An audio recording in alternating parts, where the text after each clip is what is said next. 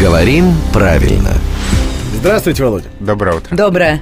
А Вы за кого-нибудь когда-нибудь ходатайствуете? Иногда случается. А ходатайствовать доводилось? Нет. Нет? Нет. Что так? Нельзя. Не, не велят словари. Ударений? На самом деле, какой словарь вы бы не открыли, вы везде там увидите, что правильно только ходатайствовать. Этот суффикс «атый» ударный всегда. Мы говорим «глашатый» и точно так же «ходатай».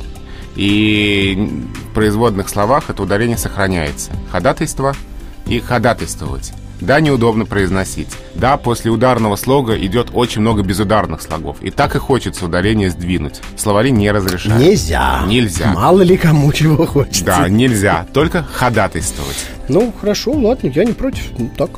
Друзья, это был главный редактор «Грамотру» Владимир Пахомов. Я напомню, все выпуски программы «Говорим правильно» вы уже сейчас можете скачать в iTunes. А в эфир она выходит ежедневно в конце каждого часа в 7.50, 8.50 и в 9.50.